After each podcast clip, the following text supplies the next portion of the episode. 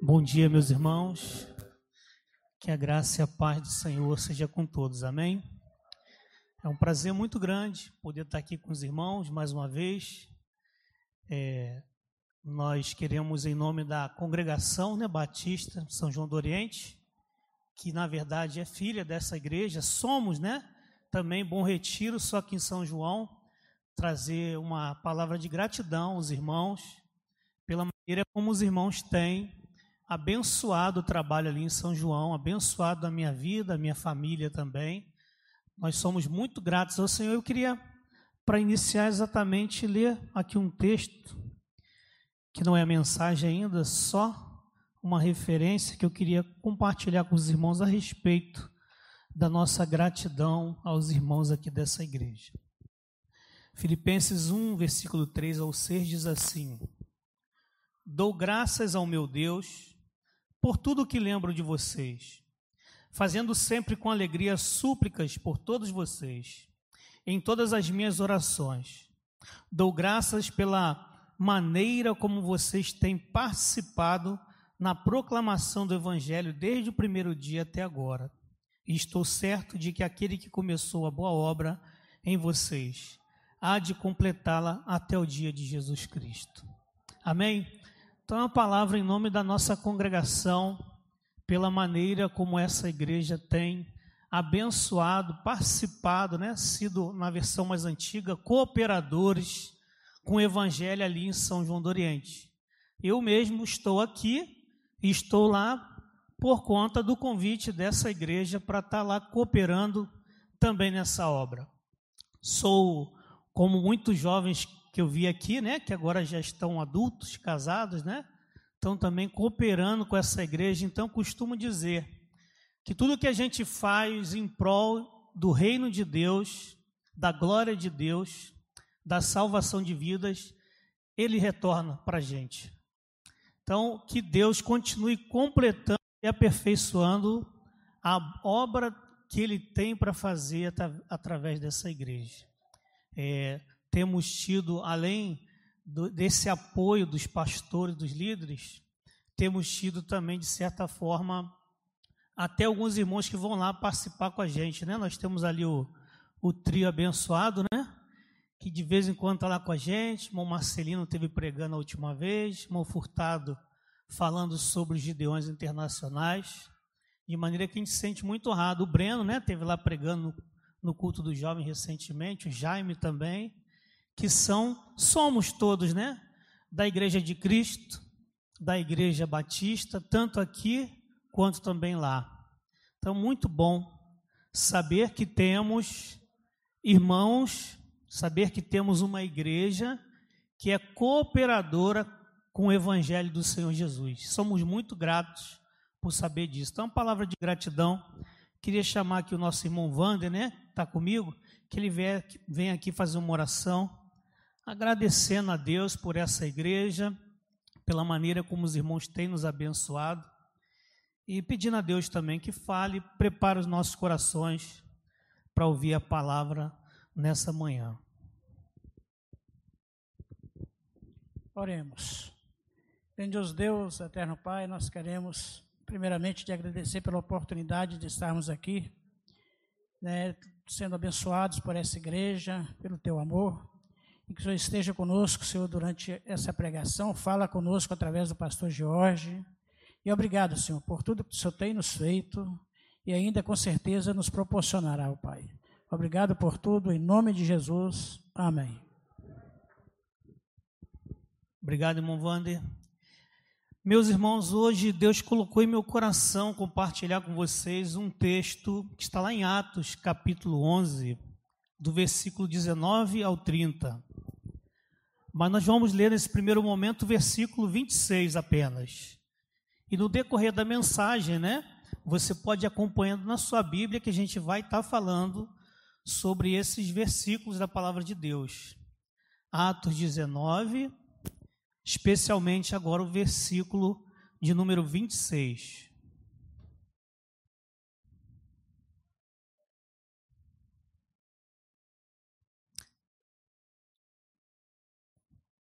Atos 11, de 19 a 30. É 11, irmãos, eu confundi. Atos 11. Vamos ler o versículo 26 nesse primeiro momento.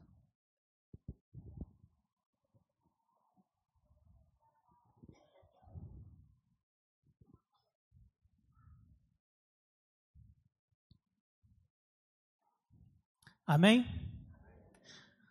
Acho que dá para a gente ler junto, né? Está no telão ali, na versão só. Vamos ler então? E quando o encontrou, levou-o para Antioquia. E durante um dia, um ano inteiro, se reuniram naquela igreja e ensinaram numerosa multidão. Em Antioquia, os discípulos foram, pela primeira vez, chamados de cristãos. Amém? E o tema da nossa mensagem é exatamente o que tem a ver com esse versículo, né? Uma igreja chamada cristã. Hoje nós temos uma diversidade de igrejas muito grande no nosso contexto do Brasil. E quando eu falo de igrejas, até mesmo no que diz respeito a igrejas evangélicas, que é a linha que nós seguimos. Temos diversos tipos de liturgias, diversos tipos de práticas das igrejas diversas estratégias e métodos para crescimento, para multiplicação de igrejas, mas nós temos que, vez por outra, voltar para as Escrituras para ver realmente o que as Escrituras nos ensinam sobre o que é realmente uma igreja cristã. Porque há igrejas que às vezes perdem o seu foco. Algumas igrejas às vezes se tornam apenas um clube social. Algumas igrejas tornam apenas um grupo de pessoas que se reúnem, mas que não sabem muito bem o porquê estão ali e o para que estão aqui nessa terra. E por isso, irmãos, vez por outra, nós precisamos fazer uma reavaliação do que é ser realmente uma igreja cristã, do que realmente significa, qual a importância, qual a necessidade de uma igreja cristã nos momentos atuais que a gente está vivendo.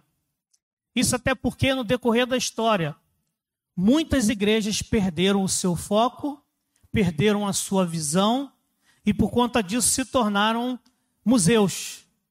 Os irmãos sabem que a reforma protestante, sobretudo, aconteceu principalmente inicialmente na Alemanha.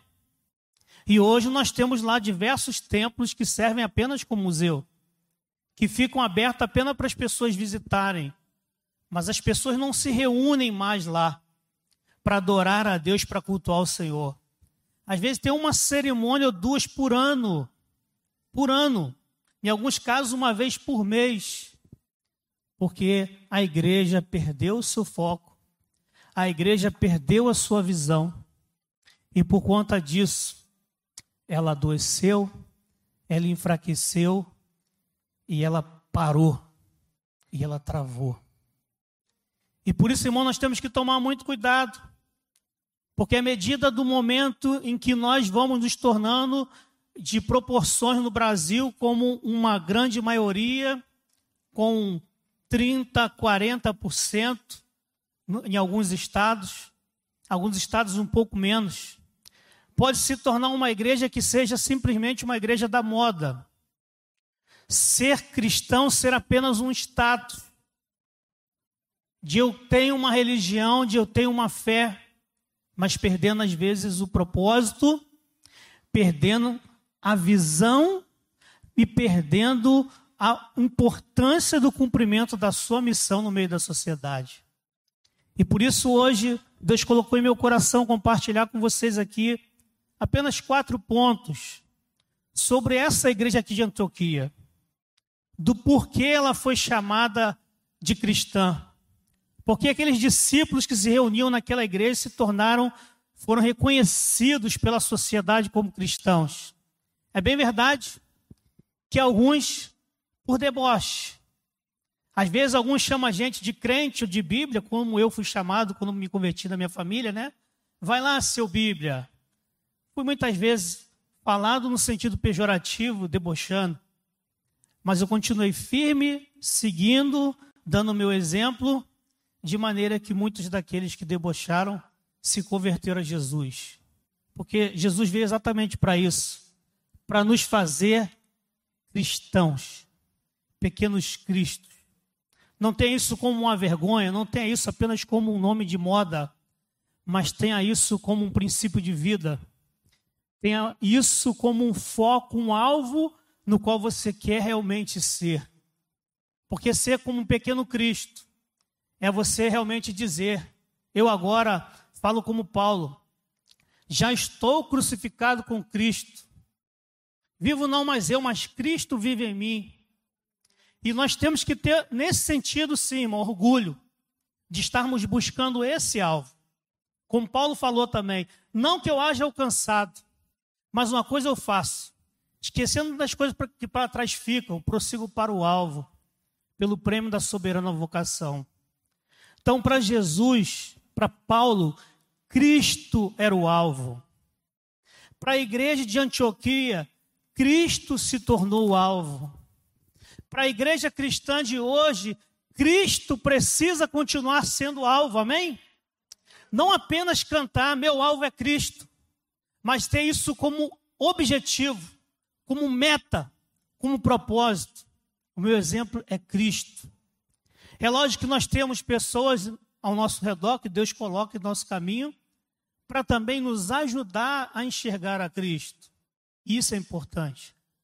Mas imagina se todos perderem o alvo que é Cristo e se focalizarem apenas em pessoas, vai ter um momento que você vai se decepcionar.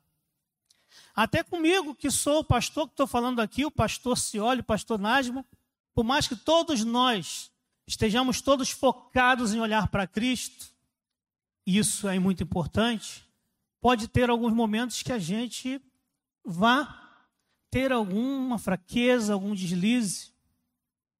Mas quando os pastores e todos nós focalizamos em Cristo, botamos Cristo como a única esperança, como está escrito ali no telão, quando a gente bota realmente Cristo como alvo, no qual todos nós estamos prosseguindo naquela direção, mesmo que haja alguns momentos de deslize, nós vamos voltar ao continuar olhando para o alvo e seguir adiante. E essa igreja ela tem algo assim de interessante, que é o meu propósito de compartilhar aqui hoje, para nós também fazermos uma avaliação das nossas vidas, tanto pessoalmente como igreja, como grupo, de continuarmos sempre focados nisso. E a primeira coisa que eu destaco é exatamente a origem dessa igreja. Do versículo 19 ao 20, ele diz assim: e os que foram dispersos pela perseguição que sucedeu por causa de Estevão, caminharam até Fenícia, Chipre e Antioquia, não anunciando a ninguém a palavra, senão somente aos judeus. E havia entre eles alguns varões de Chipre e de Cirene, os quais, entrando em Antioquia, falaram aos gregos, anunciando o Senhor Jesus. Irmãos, essa a origem dessa igreja ela passou a existir porque Deus mandou uma perseguição. Jesus tinha dado uma ordem lá em Atos 1, versículo 8, quem lembra? Mas recebereis poder ao descer sobre vós o Espírito Santo, e ser-me-eis testemunhas, tanto em Jerusalém, como em toda a Judéia, Samaria e até os confins da terra. Não é isso? Essa foi a ordem, irmãos. Só que a igreja de Jerusalém estava uma bênção, vivendo uma plena comunhão, repartindo bens, cuidando uns dos outros, mas eles ficaram só entre si, só para si. A salvação só para os judeus, a salvação de preferência e o crescimento só dessa igreja aqui de Jerusalém. Em Atos 8:1 Deus obriga eles a cumprir o que ele tinha mandado fazer. Já que vocês querem viver só para vocês, mandou uma perseguição. E os irmãos sabem da história da morte de Estevão. A partir dali, começou uma perseguição naquela igreja. E eles foram dispersos. E nessa dispersão da igreja, nesse espalhar de discípulos por outras cidades, eles chegaram aqui em Antioquia, como está aqui no texto. E antes eles só pregavam para os judeus, mesmo indo para outra cidade. Cada cidade tinha uma sinagoga dos judeus, eles iam só para a sinagoga e pregavam só para os judeus. Então a origem dessa igreja aconteceu primeiramente por causa de uma grande perseguição e depois porque alguns tiveram a coragem de pregar também para os gregos, de anunciar o evangelho não apenas para os judeus, não apenas para aquelas pessoas que a gente pode dizer assim, esses têm um potencial de crescimento, esses são os mais prováveis. Eles começaram a pregar também para os gregos, que eram os improváveis. É aqueles nos quais todo mundo dizia: não tem jeito para esse, está todo mundo perdido, vai todo mundo para o inferno. Irmãos, nós precisamos também entender isso. A origem da igreja precisa ser a partir da pregação do evangelho para todas as pessoas e sem acepção, sem discriminação.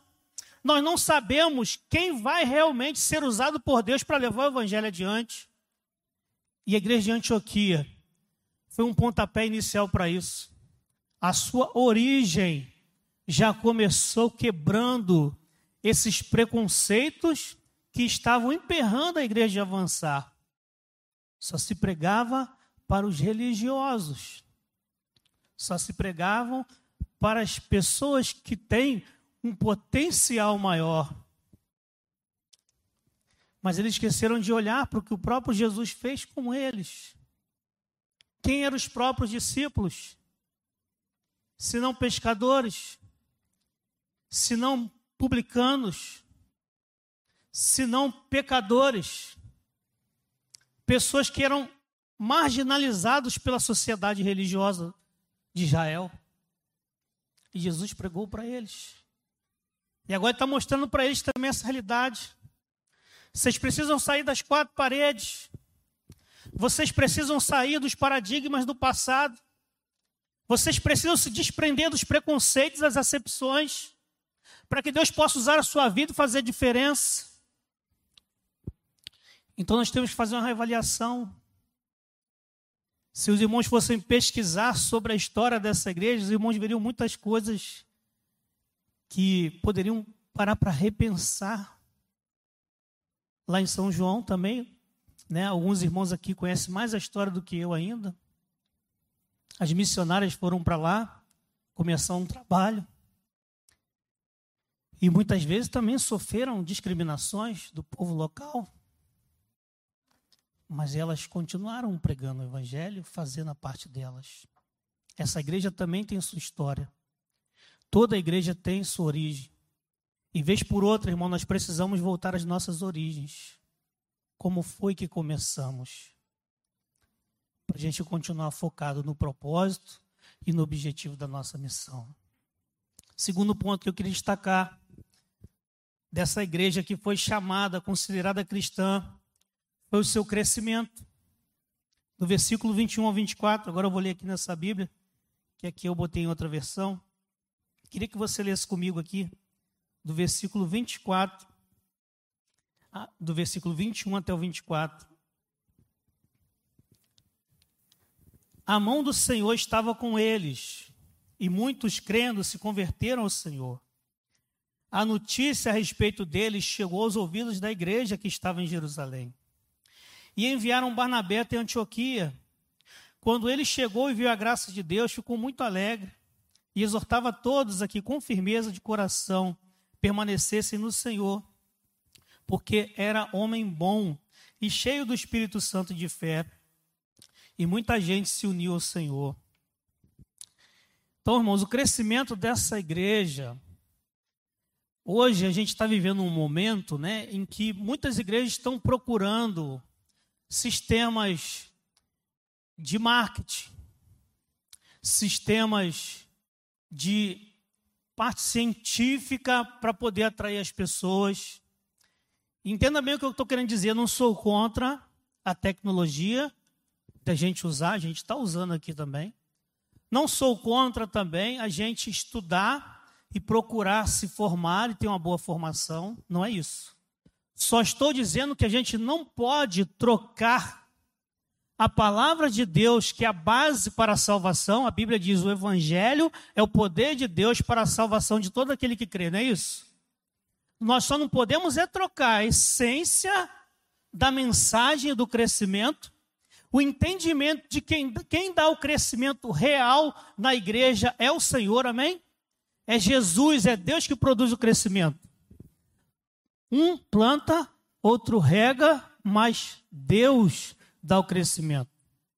E hoje, infelizmente, algumas igrejas estão trocando isso, estão invertendo os valores, estão trocando a pregação da palavra, com todo respeito aos psicólogos, por ensinos psicológicos.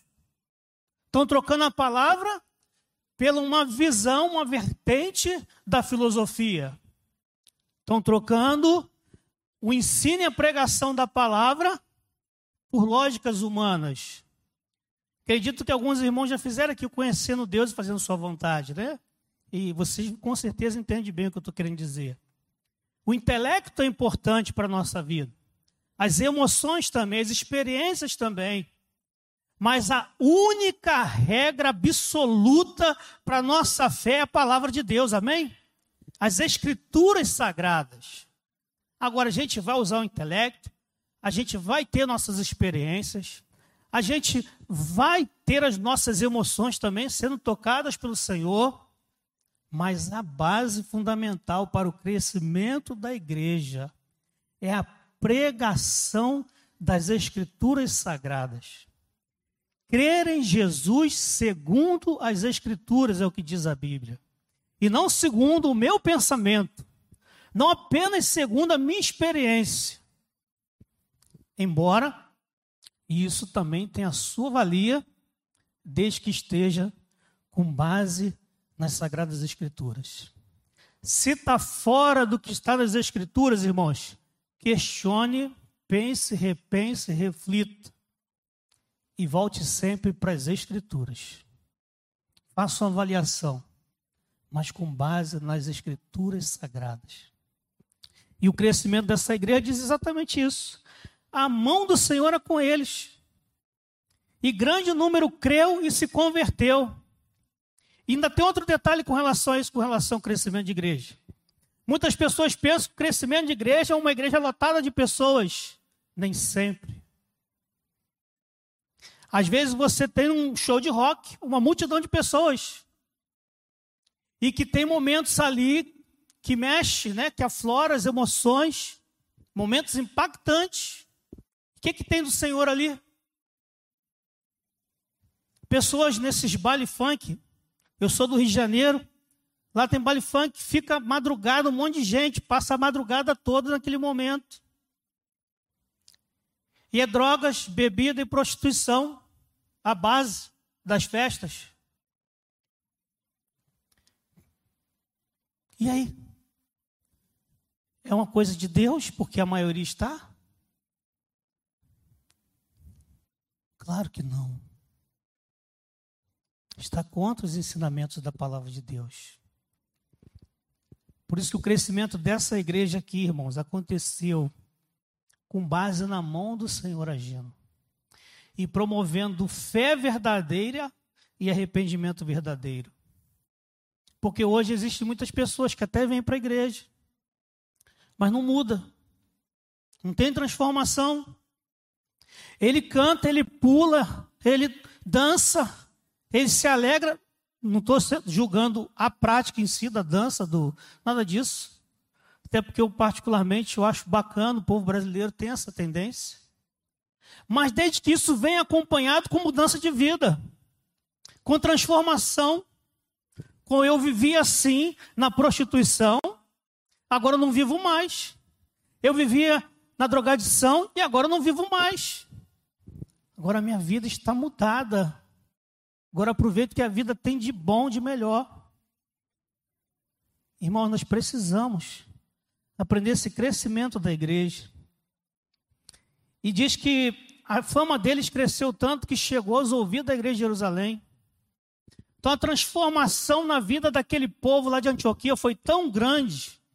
Olha, vai lá saber o que está acontecendo em Antioquia. que as pessoas lá estão se convertendo, e não é apenas os judeus, os gregos lá estão se convertendo em grande quantidade. E as pessoas estão mudando de vida. Elas estão mudando a maneira de pensar, estão mudando a maneira de viver. E chegou essa fome em Jerusalém. E ele mandou lá Barnabé, que chegou e diz o texto, né, que ele viu a graça de Deus no meio do povo. E ele se alegrou. Ele viu naquela igreja, irmãos, a manifestação do poder de Deus acontecendo na vida daquelas pessoas. Alegria verdadeira fluindo dos corações. E é mais do que possível que isso continue acontecendo na igreja, irmão. Mas desde que haja essa fé verdadeira, desde que haja essa conversão com base na palavra de Deus, o crescimento passa a ser, irmãos, espontâneo. Só não é natural porque é da parte de Deus, né? Então é sobrenatural. O crescimento da parte de Deus é sobrenatural. Porque salvação de vidas é algo sobrenatural. Porque é o Espírito Santo que produz. Por isso que a igreja precisa se preocupar primeiramente em crescer na graça do Senhor, em crescer em ter uma vida espiritual, uma vida de intimidade com Deus, uma vida de oração, uma vida de meditação na palavra, uma vida de pregação do evangelho para as pessoas, uma vida de realmente promover o bem, demonstrar o caráter cristão, demonstrar ser cheio do Espírito Santo, irmãos, é você demonstrar amor, alegria, paz, bondade, benignidade, fé, mansidão, domínio próprio. Queremos ver uma igreja crescer queremos ver nossa vida espiritual crescer, vamos nos preocupar em fazer uma avaliação do fruto do Espírito Santo na nossa vida. Muitas vezes as pessoas querem dons. Eu quero ser o melhor pregador. Eu quero ser o melhor cantor. Eu quero ter os melhores dons para poder estar trabalhando aqui na frente na igreja. Amém. Glória a Deus que nós possamos realmente buscar os melhores dons. Mas que a gente não se esqueça que o maior dom é o amor. Que a gente não se esqueça que a gente tem que se preocupar com o nosso caráter cristão, com a nossa vida com Deus. Isso produz o verdadeiro crescimento, irmãos. Deus promove em nós e nós damos liberdade para Ele promover a partir de nós. Ele quer que a gente transborde do seu espírito para as pessoas, demonstrando esse amor, demonstrando essa graça para as pessoas que estão ao nosso redor. Às vezes não vai ser nem a sua pregação, não vai ser nem a sua oratória que vai fazer diferença. Vai ser as atitudes que a pessoa está vendo na sua vida. A maneira que você trata sua esposa, seu esposo, seus filhos. A maneira que você lidar com as pessoas que estão ao seu redor no seu trabalho com seu patrão, com seu empregado. O fruto do Espírito Santo agindo na sua vida vai promover crescimento para a igreja. É o que estava promovendo o crescimento dessa igreja aqui. Quarto ponto. Essa igreja também amadureceu. Versículo 25 e 26 diz assim: depois, Barnabé foi a Tarso à procura de Saulo. E quando o encontrou, levou para Antioquia. E durante um ano inteiro se reuniram naquela igreja e ensinaram numerosa multidão. E Antioquia os discípulos foram pela primeira vez chamados de cristãos. Amém? Irmãos, essa igreja cresceu através da educação cristã, através do ensino da palavra, com teoria e com prática. Barnabé, vendo que a igreja estava crescendo, estava em desenvolvimento, ele foi lá procurar a Saulo que se converteu e agora se tornou Paulo. Paulo, aquela igreja lá está uma benção, mas ela precisa de algo mais. E eu queria te convidar para junto comigo a gente fazer uma parceria para educar aquela igreja. Porque eles estão animados, eles estão felizes, mas ainda lhes falta conhecimento, ainda lhes falta raízes. E, irmão, nós estamos vivendo um momento em que, infelizmente, muitas igrejas estão sendo sucateadas por falta do ensino da palavra de Deus, por um ensino apenas superficial, se voltando apenas para esse momento da emoção, da adoração, mas deixando de lado a importância da educação, do ensino, do tirar dúvidas, do aprofundar o conhecimento da palavra de Deus.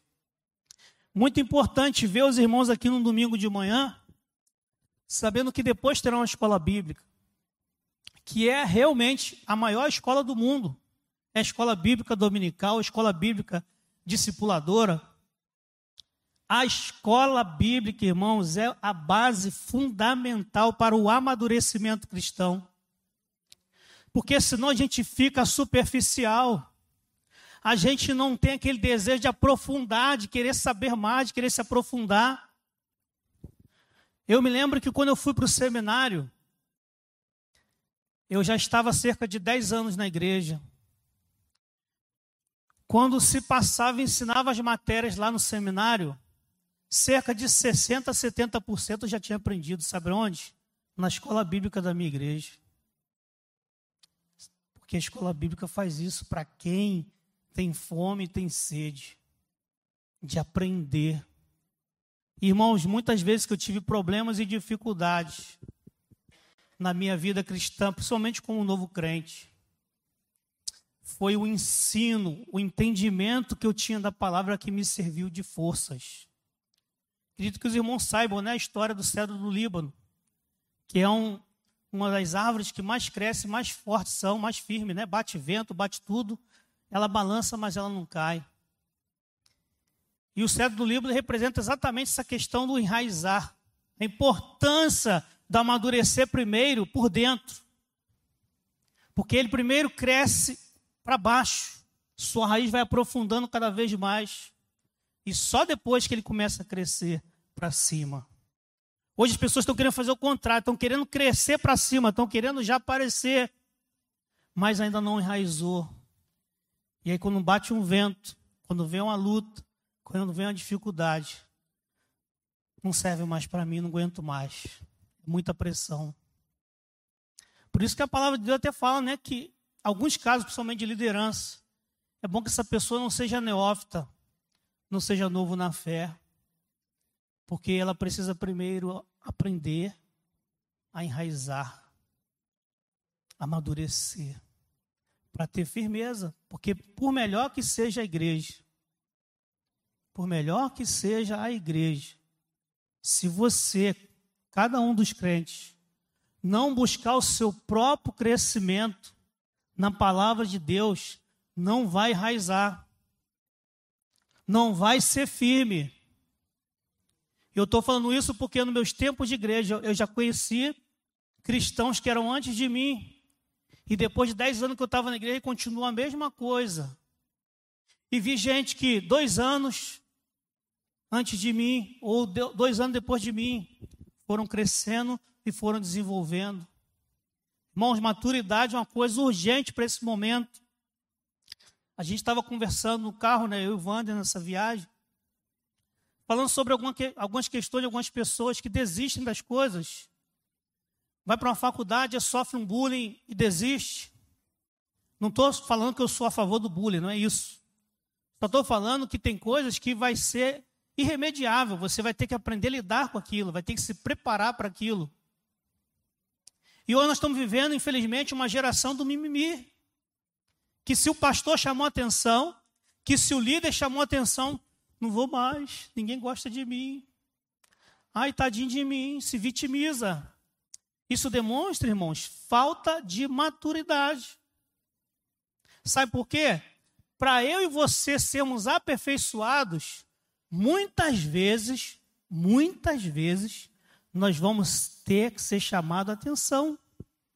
Porque, por exemplo, se você estiver fazendo uma coisa errada, e a pessoa não puder falar nada para te corrigir, como é que alguém vai te corrigir? Você lá tem seu filho. Seu filho quer botar a mão na tomada, você vai deixar? Aí a primeira vez você fala, meu filho, não faça isso, porque se você botar, você vai tomar um choque. Mas aí o seu filho vai insistir, botar duas, três vezes.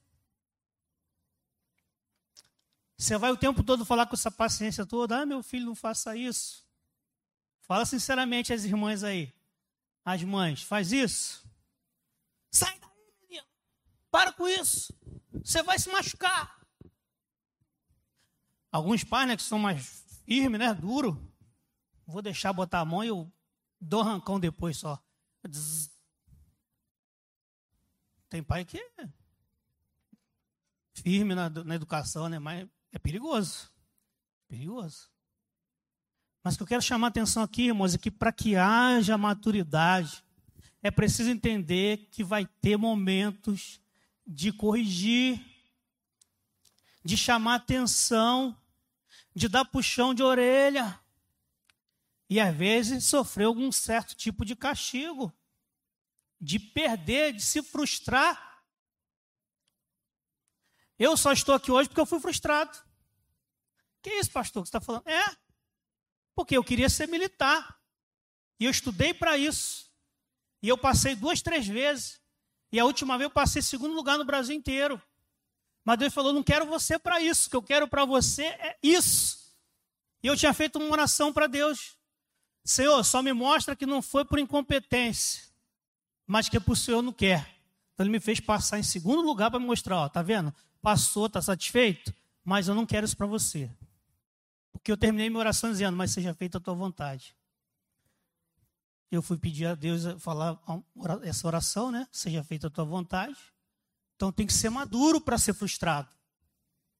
Não quero isso para você, o que eu tenho para você é diferente. E eu louvo a Deus hoje por isso. Mas porque eu permiti que Deus me corrigisse. Irmãos, nós precisamos amadurecer. Nós precisaremos ainda muitas vezes ser chamado a atenção por Deus, pelos líderes, pelo irmão, para a gente poder ser aperfeiçoado. E quarto e último, coisa que eu quero destacar nessa igreja, que foi chamada de cristã, por causa da sua cooperação. Versículo 27 até o 30, diz assim: Naqueles dias, alguns profetas foram de Jerusalém para Antioquia e apresentando-se um deles, chamado Ágabo, dava a entender, pelo Espírito, que haveria uma grande fome em todo o mundo. Essa fome veio nos dias do imperador Cláudio. Os discípulos, cada um conforme as suas posses, resolveram mandar uma ajuda aos irmãos que moraram na Judéia. E eles o fizeram, enviando essa ajuda aos presbíteros por meio de Barnabé e Saulo. Então, duas coisas que eu queria destacar aqui nessa questão da cooperação. Primeiro, que aquela igreja recebia muito bem as pessoas sem discriminação. Aquela igreja foi crescendo, né? Primeiro ela recebeu o próprio Paulo para ensinar de fora. Agora recebe aqui os profetas, vieram muitos profetas para ser agregados naquela igreja. E aquele profeta se levantou e ainda falou uma profecia: olha, vai acontecer uma grande fome. Muita gente vai passar necessidade lá na Judéia. Então eles recebiam bem sem discriminação, sem acepção. Porém, eles tomavam atitude de ser participante também na necessidade dos outros.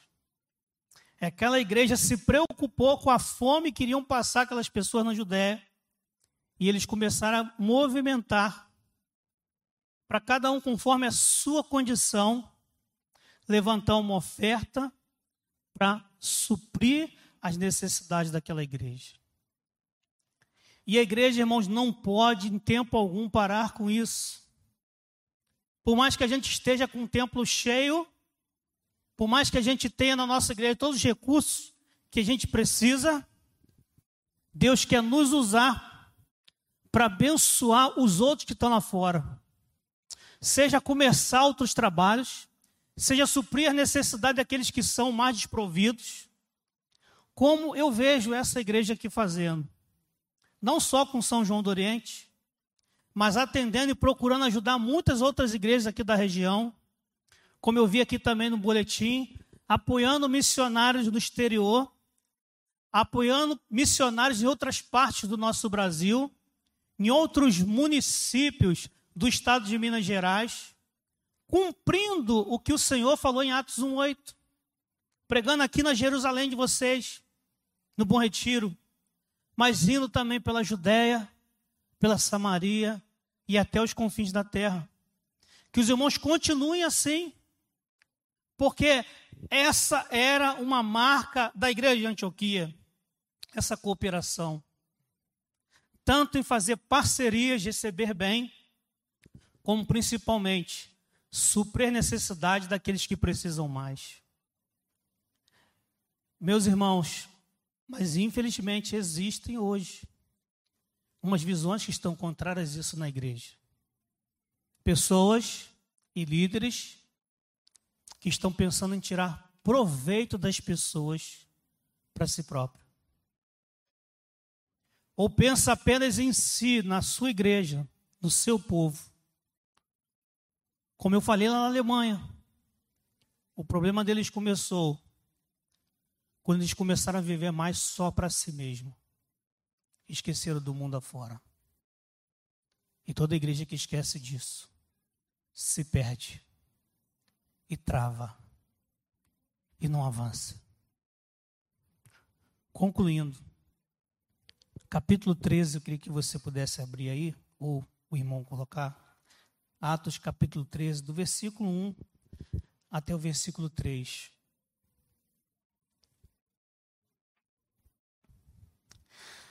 Havia na igreja de Antioquia profetas e mestres, Barnabé, Simeão, chamado Níger, Lúcio de Sirene, Manaém, que tinha sido criado com Herodes, o tetrarca, e Saulo. Enquanto eles estavam adorando o Senhor e jejuando, o Espírito Santo disse: Separem-me agora, Barnabé e Saulo, para a obra que os tenho chamado. Enfim, irmãos, com a sua origem, com esse crescimento, amadurecimento da igreja, essa predisposição de cooperar, a igreja foi impulsionada por Deus, foi movida pelo Espírito Santo de Deus a multiplicar, a cumprir a missão mundial. Deus levanta aqui, Deus chama Paulo e Barnabé para fazer a primeira viagem missionária, sendo patrocinada, apoiada pela igreja de Antioquia. Primeira igreja que desenvolveu um ministério de parceria missionária na Bíblia foi a igreja de Antioquia. Porque a igreja de Jerusalém, você lembra quando eu li no início, né? Foi obrigado perseguição. Aqui não. Foi voluntário. Foi espontâneo. O Espírito Santo falou, eles estavam adorando, jejuando, servindo ao Senhor, e todos, a uma só mão, abençoaram. Os dois mestres que estavam ensinando a igreja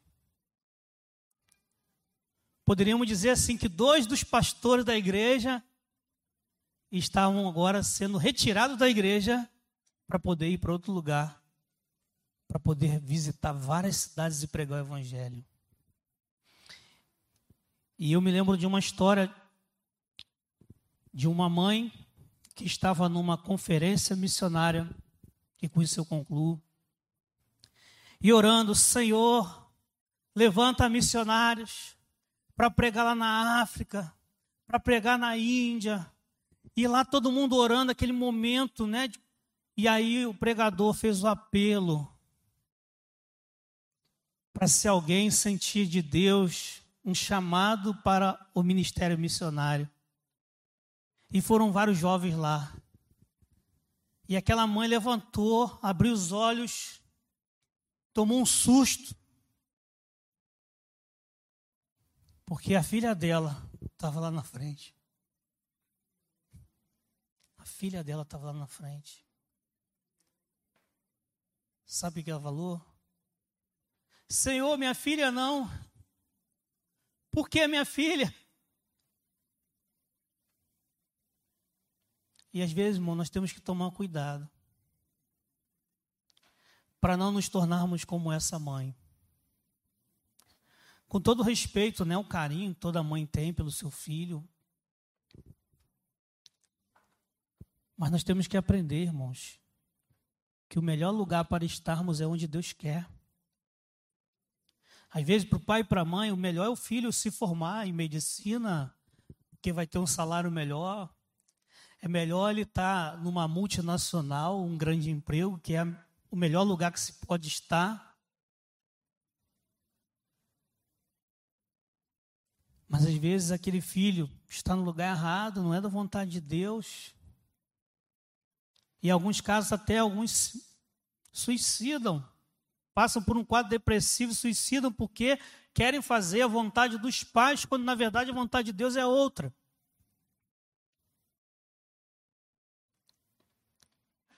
Então, meus irmãos, a igreja precisa entender isso. Que às vezes serão seus filhos que vão pregar o evangelho, que vão ter que sair da sua comodidade, da sua realidade, para uma outra realidade. A minha mãe tem muita dificuldade de entender isso. Ela se converteu, foi para a igreja, mas ainda tem muita dificuldade. E ela vive me mandando propostas, né, de concursos, de emprego, porque ela sabe que eu estudei e que eu já passei em concursos. E vez por outra eu sou tentado por isso, irmãos. Mas todas as vezes que eu penso até em fazer isso, Deus fala comigo, não, mas eu te chamei para isso. É isso que eu quero de você. Eu estou falando aqui do meu exemplo, mas cada um de nós temos a sua vida com Deus. E Deus sabe, e você também sabe o que Deus quer de você. O que a gente precisa aprender a se focar, irmãos, é que Deus quer que a gente multiplique. É que Deus quer que a gente avance. A obra dele não pode parar. A pregação do evangelho não pode parar. E a gente precisa estar sempre levantando nas igrejas, vocacionados também para a obra de Deus jovens, homens, mulheres, e buscar facilitar para que eles consigam se formar, para que eles consigam ser enviados. Eu ainda acho que existe muita coisa ainda no nosso meio que precisa ser quebrado para a gente poder avançar. Estava conversando com o Wander sobre isso. Pastor Cirino, lá no Vale do Piancó, no sertão da Paraíba, deixou lá 15 a 20 igrejas plantadas. Sabe como? Porque ele formou lá no local, formou jovens e adolescentes, se tornaram os pastores daquelas igrejas. E hoje as igrejas estão lá funcionando. Ele voltou para lá de novo para coordenar, porque ele não quer outra vida. Eu prefiro viver no Vale do Piancó. Ele estava morando no Rio de Janeiro, trabalhando no seminário do sul do Brasil. Falou, Jorge, não aguento mais. Era meu coordenador, a gente tinha intimidade. Jorge, não aguento mais, estou doido para voltar para o meu sertão. Estou doido para voltar a pregar o evangelho, estou doido para plantar a igreja, estou doido para formar líderes, estou doido para voltar a fazer o que Deus me chamou para fazer. Eu não quero título, eu não quero nome, eu não quero ficar na sede, eu quero ficar onde Deus quer que eu esteja. E ele fez de tudo e voltou para Paraíba, coordena, planta igreja, forma novos missionários, forma novos pastores para a obra de Deus. Eu quero confessar para vocês que esse é o meu grande sonho, irmãos. Quando eu vim para cá, eu vim exatamente com esse sonho, porque eu vi lá um monte de jovens e adolescentes naquela igreja, e me chamou a atenção e me marcou foi isso. Só que eu peço aos irmãos que orem, porque eu estou orando, estou pregando, estou treinando aqueles que podem ir, mas estou pedindo a Deus realmente que Deus levante vocacionais, que para mim a solução lá em São João do Oriente está lá ou está de alguém de lá, que vai continuar, que vai avançar que vai multiplicar, e não somente lá, vai despontar para outras cidades. E aqui nessa igreja também Deus tem. E eu fiquei feliz de saber vai começar um instituto de formação, e é ótimo. Eu acho que toda igreja deveria ter a sua própria formação formar os seus líderes locais e formar novos pastores, novos missionários. Esse é o meu sonho, que as próprias igrejas consigam fazer isso. A instituição, é importante ter uma instituição forte. Mas a base da formação é a igreja. Quando é formado na igreja é diferente. Quando é formado com a visão da igreja para alcançar os bairros é diferente. Porque muitas vezes a pessoa vai para o seminário, longe, né? Ele perde a referência, ele perde a visão que ele tinha quando estava no campo. Então, meus irmãos, já estou estourando o tempo. Eu queria deixar essa palavra para vocês. Vamos voltar ou vamos nos manter a ser uma igreja chamada cristã, em que Cristo é o alvo. Fazer como Cristo fez, fazer o que Cristo mandou. E Ele nos mandou fazer discípulos, Ele nos mandou pregar o Evangelho, Ele nos mandou formar novos líderes, novos pastores, para que a obra continue avançando e multiplicando para a honra e glória dele. Amém? Deus abençoe a todos. Obrigado pela oportunidade. Posso fazer só uma propaganda rapidinha? Em maio, se você puder, na Semana Santa, em abril, perdão, desse ano que vem, se você puder reservar, nós vamos estar recebendo a caravana missionária do Rio de Janeiro, com dois ônibus. Pastor Paulo esteve lá pregando, né, falando com a igreja. E nós queremos convidar aí os profissionais liberais que quiserem participar com a gente. Eles vão ter médicos, dentistas, é, psicólogos, assistente social. Então a gente queria fazer uma parceria com todos que puderem estar tá lá com a gente. Vamos fazer o trabalho social, evangelizar nas ruas e vamos impactar São João do Oriente. E peço que os irmãos orem e quem puder pode nos procurar aí, que vai ser um prazer estar anotando aí para você participar com a gente. Tá bom? Deus abençoe.